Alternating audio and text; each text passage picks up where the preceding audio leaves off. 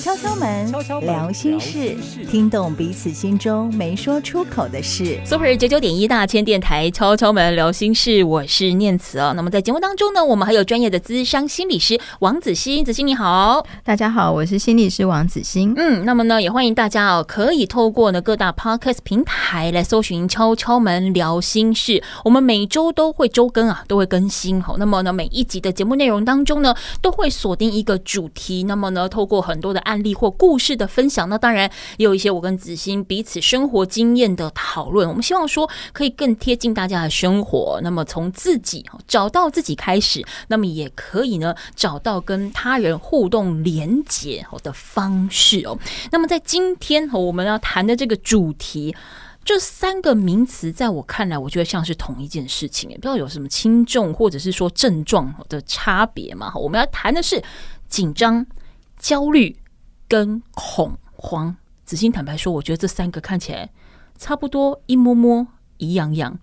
类似的事情。是我们待会来看一下这三个到底有哪一些的差别。嗯好那帮大家复习一下，我们前几集呢，对其实都是在谈情绪。嗯好比如说第二十五、二十六，我们在讲的是躁，好，对那个躁其实到后头是会亢奋到没有办法静心下来的。嗯，或者是我们前两集谈的侵扰性情绪失调嗯或者间歇暴怒障碍症，对它是一个怒气缺乏管理的调控法。嗯，它就会爆炸了，对哦遇到事情就直接炸裂。它比较像是向外发泄的情绪。嗯，那我们今天二九跟下礼拜三十嗯要谈的比较是一个闷在心里的那种嗯内在的感受比较多的，嗯哦，它其实是比较向内的。嗯那大家可能会觉得很好奇，为什么要一直谈情绪？很重要啊，因为我们一天二十四小时，除了睡觉，哎，睡觉搞不好也有情绪，有做梦的时候，嗯对不对？并不是因为我的专长就是情绪管 理，也是因为啊，嗯哈、嗯其实大部分百分之九十九的问题都出在情绪，情所以如果我们能从情绪中解套，嗯其实会让我们的生活可以敲敲门聊心事，嗯敞，开更多的心理的问题或状况，也能更了解自己，更了解别人嘛。哈嗯对，那百分之九十九的问题都出在情绪，嗯不是我说的。有一本书叫做《情绪的解剖图鉴》，对，好，这本书里面的这个副标题嗯就是这个。嗯好，哼，那我们谈情绪，就是其实一个刺激出现之后，嗯我们上礼拜有提到，我们的杏仁核会反应，对零点二五零点二五秒到嗯两秒之间，嗯，然后前额叶晚六秒，对，不是晚七天六秒 而已，其实蛮快的。嗯哼好，所以呢，如果我们能够在处理情绪、嗯了解情绪，就会发现我们可以不用被原始的情绪所支配。嗯所以我们要锻炼我们大脑的前额叶思考，嗯它是需要练习的。对，六秒太快，九嗯十秒可以吧？还可以，好，嗯或者是这个情绪的风暴过了之后，你花几天的时间去思考嗯跟觉察，其实对自己也蛮有帮助的。对，就，是这本书说的，九十九的问题都出在情绪。嗯嗯，好嗯那我们把情绪可以当成生活的调味料啦，就是生活的娱乐，因为嗯情绪一定会发生。可是听起来好挡 game 哦，当 然吗？对，就是情绪是生活的调味料，我的这个这个生活当中充满了这个呃泰式料理， 啊，还有苦的，是不是？还好，那重要的是说，情绪嗯它其实可以变成是生活上的一种提醒啦，嗯嗯或者是一个这个我们可以帮助思考的。对好，那我们来谈谈，嗯。你什么时候会感觉到紧张？嗯，面对不熟悉、陌生、没有把握的环境或人事物，所以我第一次来录音的时候，而不是因为你长得太甜美又可爱了，所以我对你没有丝毫的紧张。 嗯我有 对不起，我造成你的压力，对不起， 让你撑到了第二十九集才说好像也没 这么紧张。 I'm Sorry， 就是啊，我们人一定在面对一个新的改变，嗯，会有一种紧张的情绪嘛。嗯嗯哈、所以我第一次来录音的时候，我其实也很紧张，你看不出来欸而已，我是怕自己脱稿乱讲。讲一些不能说的嘛。 哦，对啊，讲一些不能说的 笑话你。哎果然不过这个有嗯 撑住，我没有讲黄色的，我有撑住啊。好吧，我有忍住你了果然是情绪管理大师。对对对，但是我们常常会面对一个事件的改变，嗯一定会有紧张的情绪。嗯比如说常常听学生讲上台报告嗯会紧张，嗯好，或者是我们成年人好不容易准备了一个专案，啊，对，隔天要报告，嗯，老板听了不知道会怎样，对。也是会紧张嘛。他坐在台下看着你，他其实老板只是在发呆，但是他眼神就看着你，你就开始浑身紧我觉得张，老板很厉害，嗯，他们有时候在发呆，有时候在打瞌睡，可是轮到他的时候永远都是清醒 的，永远都有意见，对永远都言之有物。老板永远是对 的。是的， 是是是。好，那有时候你会感觉到，比如说女朋友暗示你想要结婚呐、嗯可是你没有准备好的时候，嗯嗯你会不会觉得紧张？嗯，有一点，对呀、就一定有一个状况。嗯你才会感觉到自己的情绪有一点的变化，对好所以刚刚念慈说的紧张、焦虑、恐慌这三个到底怎么分辨？嗯，我又上了教育部的国语词典网站，哇，真是好朋友哎、 对啊，上用 Google 的资料嘛。对好那教育部的国语词典网站说到，嗯紧张的同义词对是告急、吃紧、危急，哦，相反词是和缓、安详、从容、嗯安，详。嗯，嗯，那它的解释就是急迫或情绪惶恐不安。对，看完之后，我真的觉得嗯，更模糊了。因是为不是是不是紧张、焦虑跟恐慌会很像？对啊，明明就一样。好，那我们继续查焦虑。好好好，焦虑谈的就是焦急、着急，没有相反词。焦虑，他所以他没有放松，或者是，哎、他竟然没有相反词解释更好玩，哦，解释有两个，第一个是忧愁，嗯嗯，苦思；嗯哼，第二个叫做紧张不安的情绪 状态。你看啊，是不是跟紧张？ 是不是我的疑虑没有错啊？是果然，你国小教育非常的成功，因为你国小一定是用这本词 典的。嗯，大家不都用这个？对，恐慌，嗯哼我们又上教育部的国语词典查，是 好恐慌的同义词是慌乱、嗯惊慌，嗯，相反词是镇定。对，解释是嗯因为忧惧而慌张，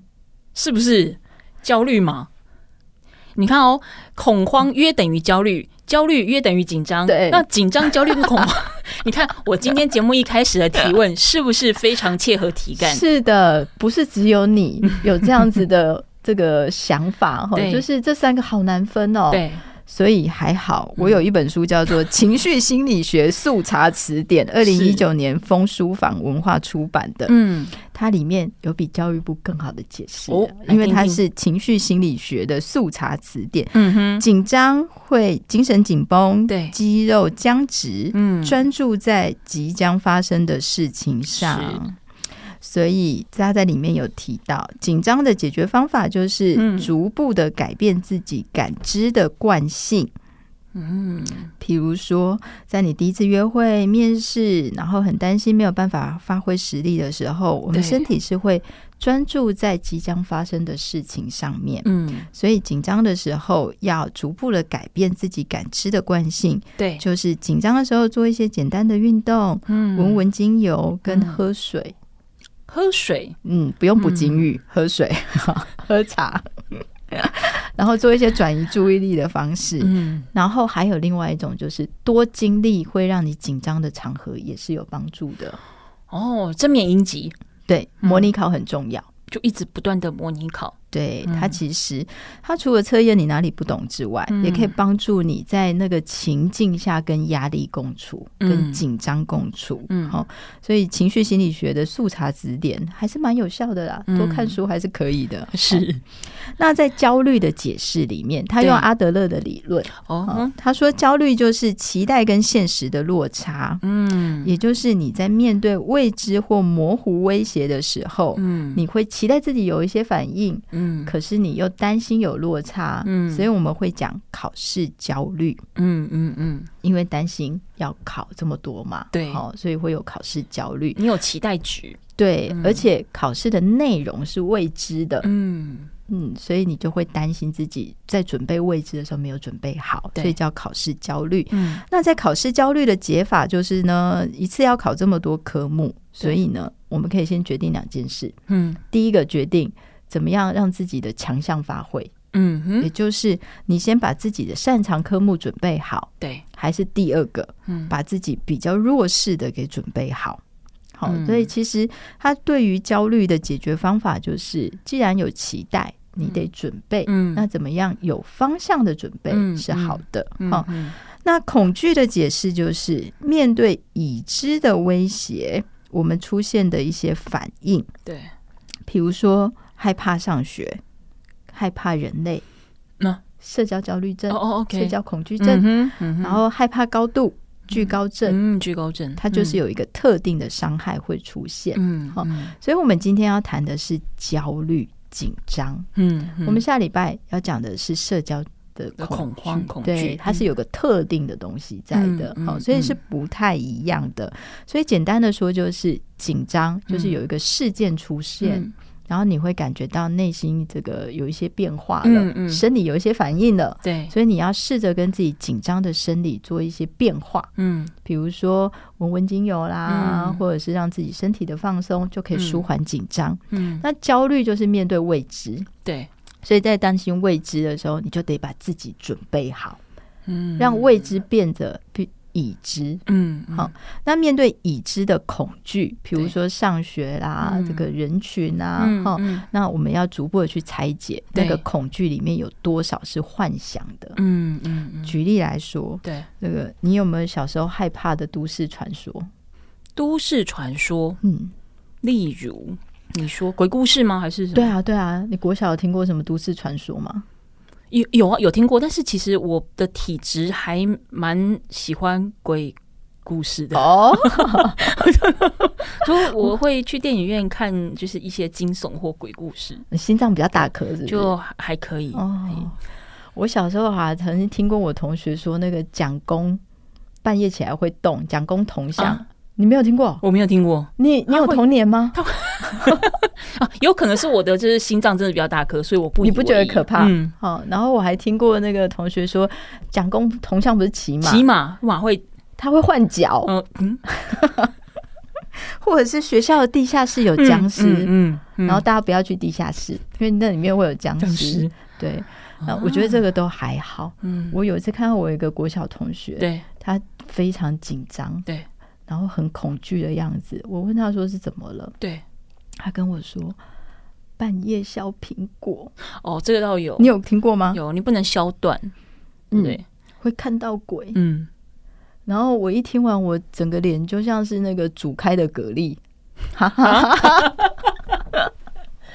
哈哈，也就是。你在恐惧什么？嗯我我还确认哦，嗯是削苹苹果果还是削朋友？ 我觉得削朋友比较比较可可怕，怕但是他说不是，是削苹果。对，而且一定不能削断，你还要怎么样？就是削到，就是让它一条长长的。对对，对，不能削断。嗯，但它出现的反应叫恐惧，恐惧是已知。嗯我们刚刚的讨论里对面，对恐惧是已知，可是这个恐惧其实很好解。嗯，第 一你，就不要削苹果，你削梨子。没错，第一你不要半夜削，嗯，你真的得削， 不要削苹果。那你为什么要在化妆台前面削苹果呢？对干嘛要照镜子削苹果？对，第四个，嗯你硬要削它，还要削断。 所以其实有的时候我们觉得恐惧是嗯已知，嗯，可是那个恐惧有多少成分是想象来的？对。好可是这还这很有趣哦，已知，但是可能是从想象而来。对，已哎它知感觉它是个现实，它是是一个摸得到、看得到的，但是嗯想象是你想象的。是。哦，比如说，我们这个可能没有办法谈哈。嗯嗯比如说，有人会怕蛇，嗯，但是我们讲的那个特定对象畏惧症，对逗号巨蛇症，好，嗯它就是怕蛇，我们大家都怕。可是这个特定对象畏惧症的逗号巨蛇症，哦，嗯就是巨蛇症里面，他会怕蛇，怕到他坐在家里都很担心跟恐慌，嗯，然后会做很多的事情防止蛇进入嗯，嗯哈、嗯它就是已经达到我们诊断里面的那个极其严重的那一条线里面嘛，嗯嗯嗯嗯哈、所以有时候恐惧好像是一个真实的东西，对，可是它里面包的很多的想象，嗯嗯嗯，所以我听完之后，我就跟我国小同学讲，对哎、你说半夜削苹果很可怕，对，我跟你讲，嗯厕所第二间嗯。更可怕，你真的是坏朋友。他就说为什么？嗯，我就说因为那边有一颗断掉的苹 果，是苹果皮。这这版本也蛮可怕。我跟他讲说，因为大便没 冲，好吧，不要自己吓自己啊。好，我们呢在这一集当中谈的会是紧张、焦虑与恐慌，也感谢子欣在这样的一个开场，让我们一点都不感到这个紧张、焦虑跟恐慌。 不过我们下个阶段其实回来谈哦，刚才子欣呢做了这个呃名词释疑和名词解释之后，其实我觉得也会想到就是说，哎，先前我们在谈情绪的时候，很多可能是包含像是遗传或者是呃自己本身内在长在身体里面的哦，那但是紧张、焦虑跟恐慌似乎是受到受到外在环境的刺激居多，那是不是代表说我把这些外在环境的刺激给拿走或者是降低的时候，诶，这些事情就都不会发生了呢？不过我们跟前面提到就是说，诶，其实紧张、焦虑或恐慌，它很多是因为外在条件的转换或改变哦而来的。那是不是我把这些刺激给抽掉或降低，其实紧张、焦虑或者是恐慌，我就会减少或者是消失不见了。自信，是我们在想这些紧张、焦虑、恐慌，一定都有一个嗯刺激，嗯哼，或者更具体的来讲，它就是一个压力源，哦哈，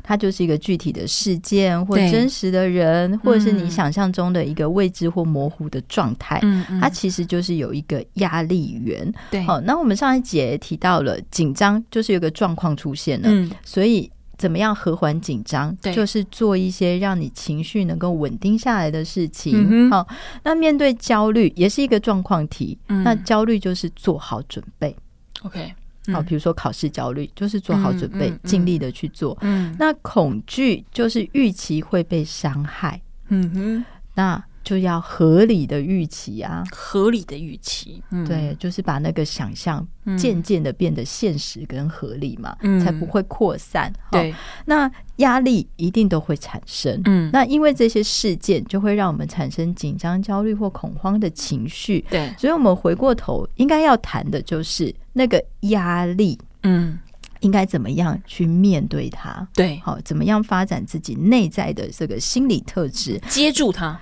对，那有一个 Hermes 跟 Rex，一九九七年，他对把这个压力指数量化。对，嘿，那我们刚刚呃有做一些讨论 啊，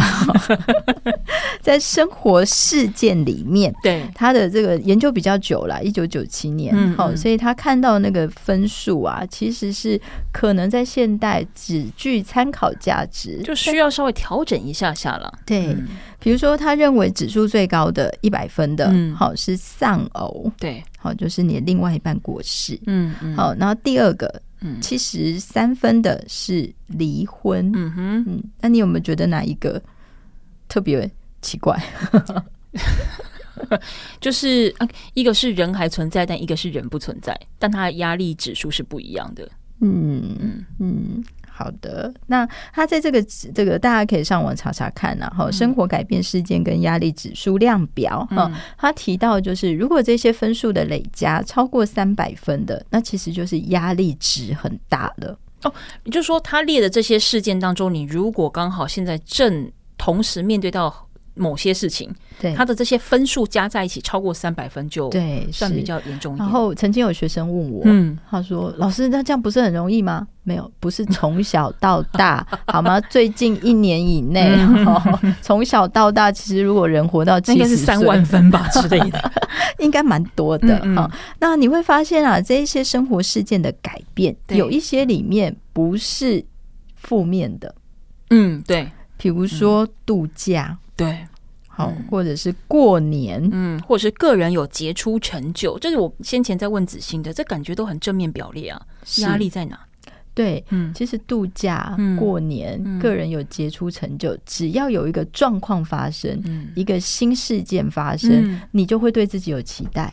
嗯然后你就要在一个新的环境或新的对职位里面，嗯其实相对应的嗯也就是一种压力，嗯，嗯只是他那个事件刚好看起来是正向的，对，好，嗯所以你看哦，假设度假十三分，嗯过年十二分，对，可是如果你刚好过年前财务状况改变，三十八分，嗯，加起来就六十三了。嗯嗯嗯那如果你怀孕四十，嗯，新婚五十，加起来就九十了。哇塞，嗯立刻爆表，对，嗯所以怀孕是喜事，新婚也是喜事，嗯嗯，但是它还是有压力值的。对，嗯，嗯嗯所以我们来看一下哈，这个台湾人的压力呀、其实我们有一个广告，真的蛮长、蛮蛮流行的，就是那个蛮牛，有没哦有？，嗯对，你累 了吗？ 为什么这么深植人心？对，因为大家都累了，真的，我们在这个呃呃这个调查里面呐、啊，哈对，这个呃经济合作暨发展组织的最新调查，台湾劳工平均年工时嗯两千一百零四小时，对，仅次于新加坡、墨西哥、嗯南韩，对，我们前四名内。也不错，台湾受雇劳工自评的压力指数嗯平均是六十五点七，太低，太低哈。我觉得有一些有一些问卷或数据，他们没有诚实的讲，哦，嗯是我我也不敢诚实的 讲，其中自评八十分以上的压力嗯接近满分者的比例就高达三十五点二，哦，所以高分的很高分啊。，对啊，这样嗯应该讲起来是对，齁嗯所以我们来看一下，在我们台湾做的二零一九年台湾压力最大行业别，对，你有上 榜哦？我知道大众传播 业嘛，对，第 三名压力指数有七十一点五。嗯第二名是科技资讯业，哦处长们的压力也蛮大的，七十二点八，对，所以需要有一些生活调剂，好好讲生活调剂，哦。好，生活娱乐，是，嗯然后第一名就是金融、保险跟会计啦，跟钱有关的啦，嗯对压力指数七十三点二。嗯嗯那第四名是医护跟生机，哦，生计，嗯嗯，六十八点三。嗯，第五名，我觉得我应该是运输业， 为什么？我不断的在啊把你人、你在运输情绪吗？对对哦对， OK，好运输跟物流，嗯好，压力指数是六十六点九，嗯嗯，因为他们的工作有使命必达。对，嗯，那如果回到我们比较，我自己跟你都是女性嘛，嗯哦嗯我们来看一下国内一一一人力银行对于国内的职场女性做的身心压力调查，对，已婚跟未婚有差啦。好，这个未婚的就是担心存款不足、薪水太低、买不起房子、嗯找不到合适的工作，嗯跟没有交往对象。嗯，那已婚女性的压力就是想换工作找不到对，合适的啦，哈、嗯哼薪水太低，嗯薪水停滞不动，嗯，嗯，感觉你、哼有点感同身受。 不好说，第四个，缺乏升迁机会；嗯第五个，工作地点离家太远。嗯，对啊，所以身为已婚的职业妇女，刚刚念慈还问我说，今天要不要谈案例故事？对啊，你怎么释放压力嘛？那就所以我要以自己以身作则， 活生生血淋淋的例子来。来谈一下你的这个运输人 生、物流人对生，啊，其实啊，我觉得不管是每一个人，嗯好，不管做什么事情，你是在工作啊，嗯或交友啊，人际关系、职场里面，嗯一定都会有压力啦。嗯嗯，就是以我自己为例，比如说我向外去演讲，对我，讲心理学的议题，嗯我讲太深嗯，就枯燥嘛，对啊，呃，听众就会觉得底下的这个又在上课了，学员就会觉得、哦，这真的很无聊。嗯嗯，可是，是如果我讲很多的笑话跟五四三，嗯他们就会觉得、哦、这老师真的没深度 哎、这老师只会讲这些有的没有的，很硬扯哎、嗯，好、那假设如果今天我在做智商好了，智商也是一个专业啊，对，但是呢，呃，你不要看我这样嘻嘻哈哈的，我常常看很多书，在整理一些心理的事嗯情，然后再反思一些状态，然后接受训练，嗯然后要吸收新的知识。嗯，做智商的时候，还要很专注的聆听，对，才能够帮助一个人找到这个出路嘛。嗯好、嗯那很多人就觉得智商不就是聊天，哦，这太广泛性的了。对，或者是，哎、啊，怎么来智商了还没好？嗯，这好像也会是有人问，对对不对？然后甚至啊，我以前曾经遇过一个孩子，嗯他哦就是这个情绪状况比较不稳定的，对好，后来做一些伤害自己的事情，嗯嗯后来被转来，嗯然后他就不愿意进来啊，嗯，啊，妈妈也拿他没辙啊，对然后他进来之后还没跟我说大话哦，对，看到我就说我不要，老师愁死了，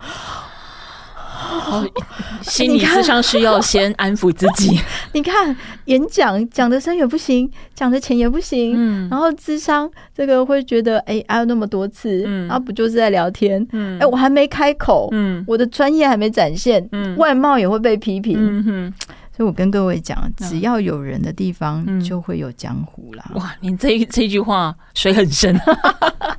就是只要有人，你嗯只要是在这个对人际关系里面，你一定会被评价，对，你一定会有被要求要做到什么事情。嗯嗯也会有无奈跟压力，是，就是不管任何职位都是这样啦嗯嗯。嗯吼、那那个压力源可能是一个具体的对，事件嗯或真实的人，嗯或者是一个模糊未知的状态。嗯但是面对压力的时候，我们要从内心长出坚定的底气。嗯嗯，那种坚定的底气，就是知道我自己不够好，对但是我很努力在做好了。可是我这句话，我觉得这很多人都会这么想，但是会需要找到智商心理师，往往就是我很努力了，我也做了很多尝试，但是还是一直在原地打转。就对嗯所以我们在职场里面，常常嗯除了觉察之外，还有一个很大的功课叫做自我肯定。嗯那个自我肯定就是知道我不够好，对但我也够好了。嗯那他需要不断的打底的。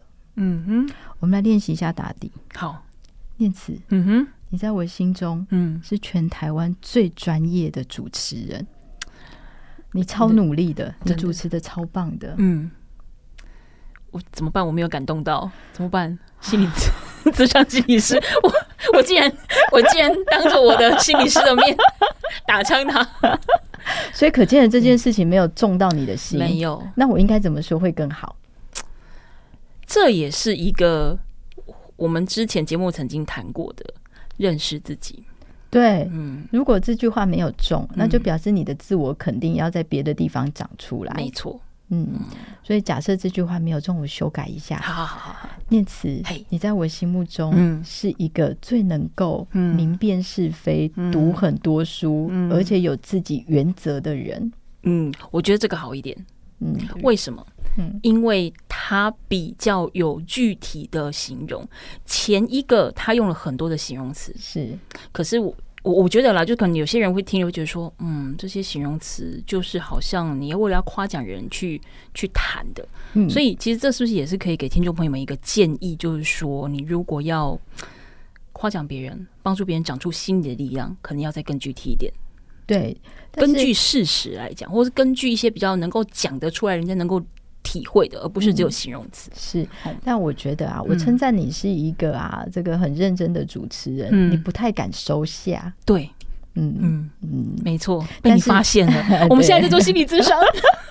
但是你你可以收下的，就是我是一个很努努力、很有自己原则的人嗯。嗯好，那换你， 换你，换你啊， 换你呀、我们要示范善的循环 呐、真哦的是吗？换你说我子欣，我觉得没关系，我跟你讲，嗯不知道为什么老天爷掉下来一个 死掉，哎呦我怕你乱讲，我先有帮你偷偷写好。我又准备好，好不啊、好你？有准备好我了，们那是不收是回来我。们假装没有看到纸掉下来这一张。原来你有准备，那我就收回来。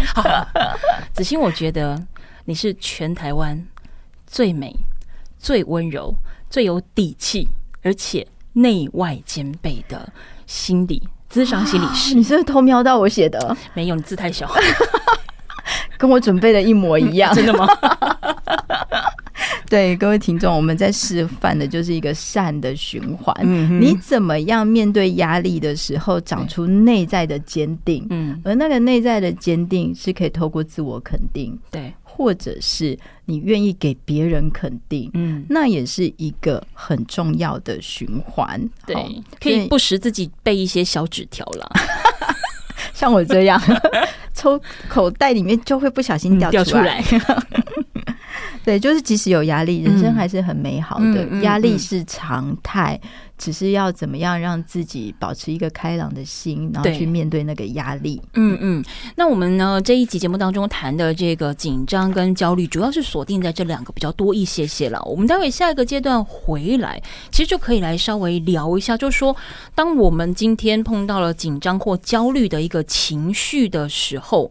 我。可能可以从哪一些的行动或身体反应去察觉哦？那我察觉到了之后，我的下一步动作可以是什么？哦，因为它可能会是紧张到让你想逃跑，焦虑到让你想要放弃一切。哦但是在这个放弃或逃跑的动作之前，我有没有什么样的呃行动或行为模式可以让自己多争取一点点的空间来处理这一些情绪？以及或许也可以请子欣再来跟我们进一步分享，就是说呃紧张跟焦虑。它是一个广泛性的名词吗？还是说它可以类似像忧郁症这样子细分成很多不同的类型，也帮助大家可以更了解自己呢？我们在过去谈到一些，不管是说这个呃忧郁啦、躁郁啦，或甚至我们在前一集所谈到的间歇暴怒的这个状况的时候，其实子欣都有谈到一件事情，就是它在这个你的情绪反应或外显之前，你可能会有一些前期自己的生理或心理哦的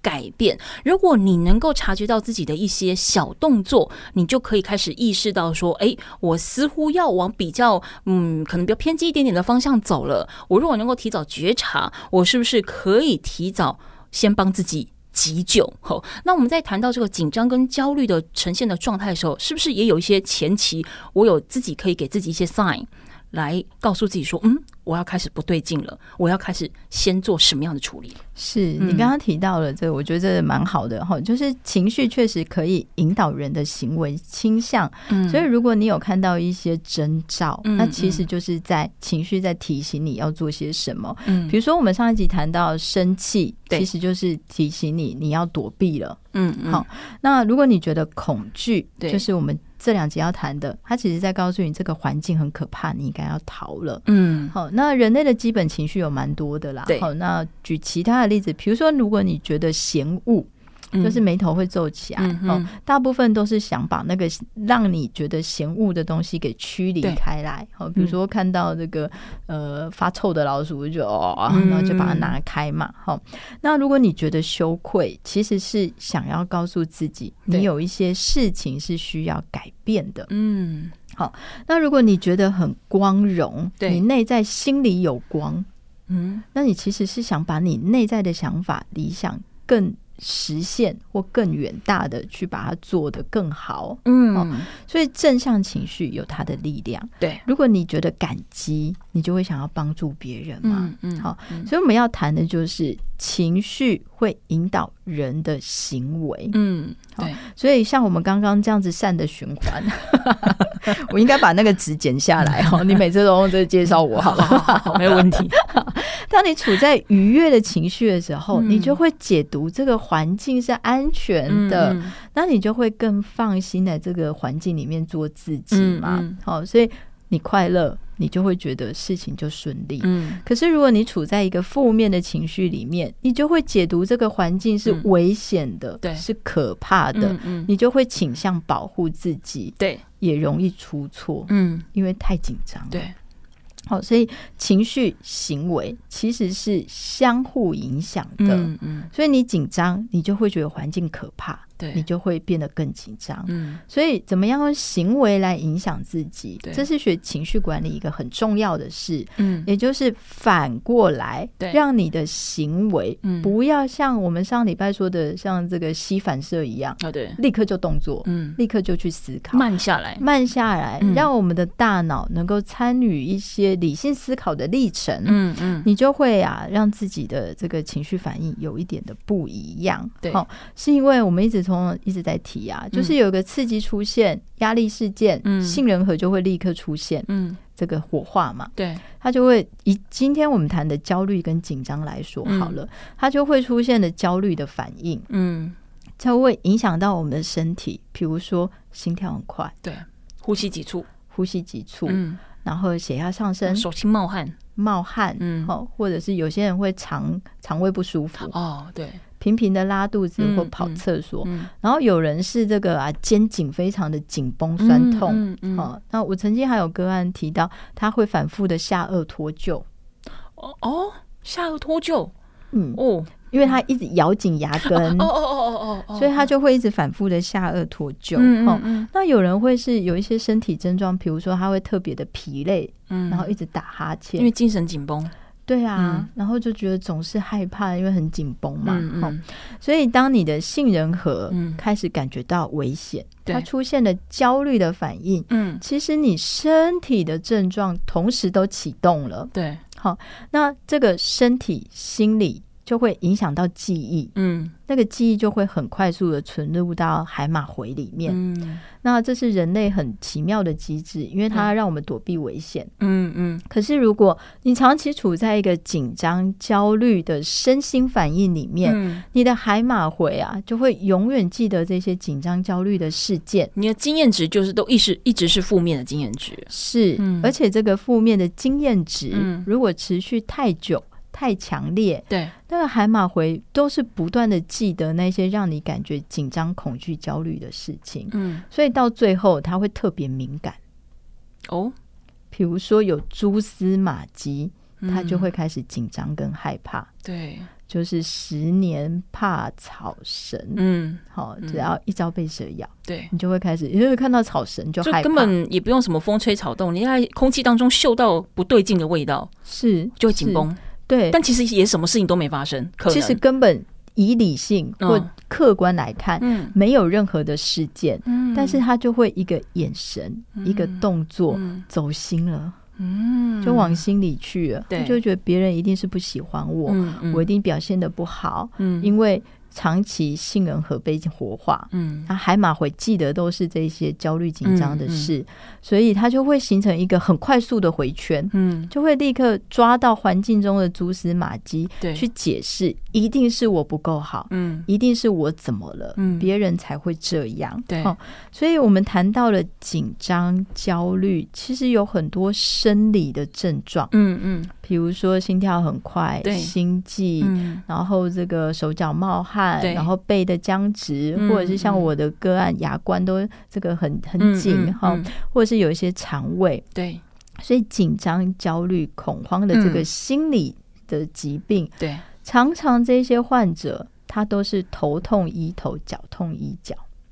他可能觉得那是单一症状，比如说我的头痛，他就是去看头痛嗯，哦，或者是我觉得我呼吸急促啊，我最近太累了，我休息一下应该会好吧？是，哦或者是肠胃不舒服。对，嗯去看肠胃科、买个胃药。嗯是，其实这一些生理上的症状嗯是心理所推动的，好、所以我们虽然没有办法谈这个广泛性焦虑症或其他的这个心理疾病，哈，对，但是我们常常看到这个焦虑或恐慌症的患者，嗯大概都看十个医生、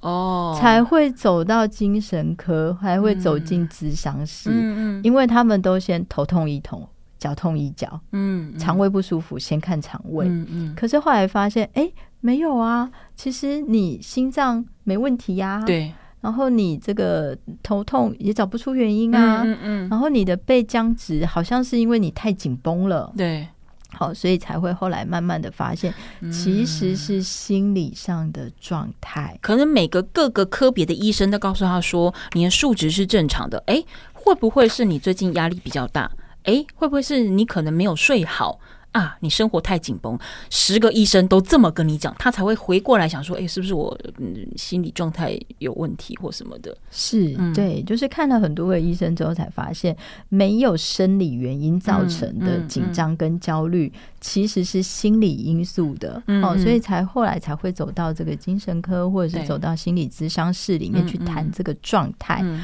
哦，所以情绪反应它其实很大的关键在经验，嗯也就是他如果真的是在那个比较这个负面的环境里面，你要对他健康快乐，真是蛮难难的啦。哦，但是我们要学着调整。嗯哦，大脑是可以锻炼的，，对，心理的肌肉也可以锻锻炼炼，哈嗯，如果没有锻炼，我们就会用一种僵化或不适应的方式来面对所有的情境。嗯环境中的蛛丝马迹都会不断的让你自己更加的恐惧跟害怕，嗯嗯，那其实也不太健康啦。嗯哦，嗯所以怎么样，在你情绪缺氧的时候的急救方式，嗯，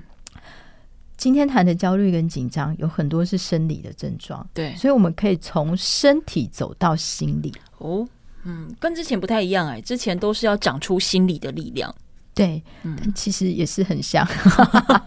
就是暂停。当你哦感觉到自己非常的紧张跟焦虑的时候，嗯暂停，嗯然后默默的数，好倒数也好，嗯反正就是暂停，嗯然后透过一些刺激嗯来让自己平稳。嗯我们人是感官的动物，对所以你无论是闻花香、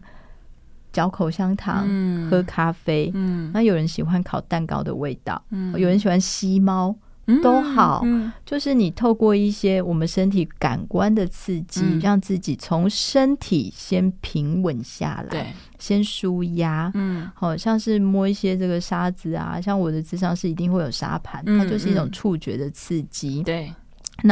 有一些这个房间还有一些会做正念石桥手，哦嗯就是哈拍打的啦，嗯嗯哦，这也可以。对好那如果真的不行，就拍拍自己的心脏、胸口这种蝴蝶拥抱法，嗯好、这有机会再来深谈。嗯哦，嗯其实就是安抚自己，对，然后再听听自己内在嗯为什么到底出现了这个情绪。嗯比如说，当你暂停做了这些触觉的刺激之后，嗯然后呢，停下来听一听你的情绪到底在说什么。嗯，比如说，发生了什么事？对，我的身体为什么这些反应？嗯哪一些情绪跑出来了？对，那我脑袋浮现了哪一些想法？嗯哼，而我该做什么？嗯。这就是情绪的力量。嗯嗯嗯，我们今天这集在谈的紧张啊、焦虑哦的部分，其实呃，在子欣前面的这些案例或者是说故事内容的分享当中，我会知道说，其实面对压力的时候，压力你无法预测它从哪里来，你可能也没有办法呢控制它的强度到底有多少。但当它出现的时候，其实呃，可能还是要回到自己，就是先把自己呢养得够健康强壮，然后自我肯定、自我觉察，让自己不断的，你说催眠自己也好，或者不断的告诉自己也好，自己是可以的，我是可以的。那其实也是可以当做呢减缓紧张跟焦虑的第一个步骤。那么下周回来呢，我们会谈到的呢就是恐慌的部分，这就比较属于跟人际相处之间呢可能会产生的状况。那么也欢迎大家可以锁定 FM 九九点一大千电台，我们的敲敲门聊心事，希望可以让你读懂自己跟别人的心事。我们下次见。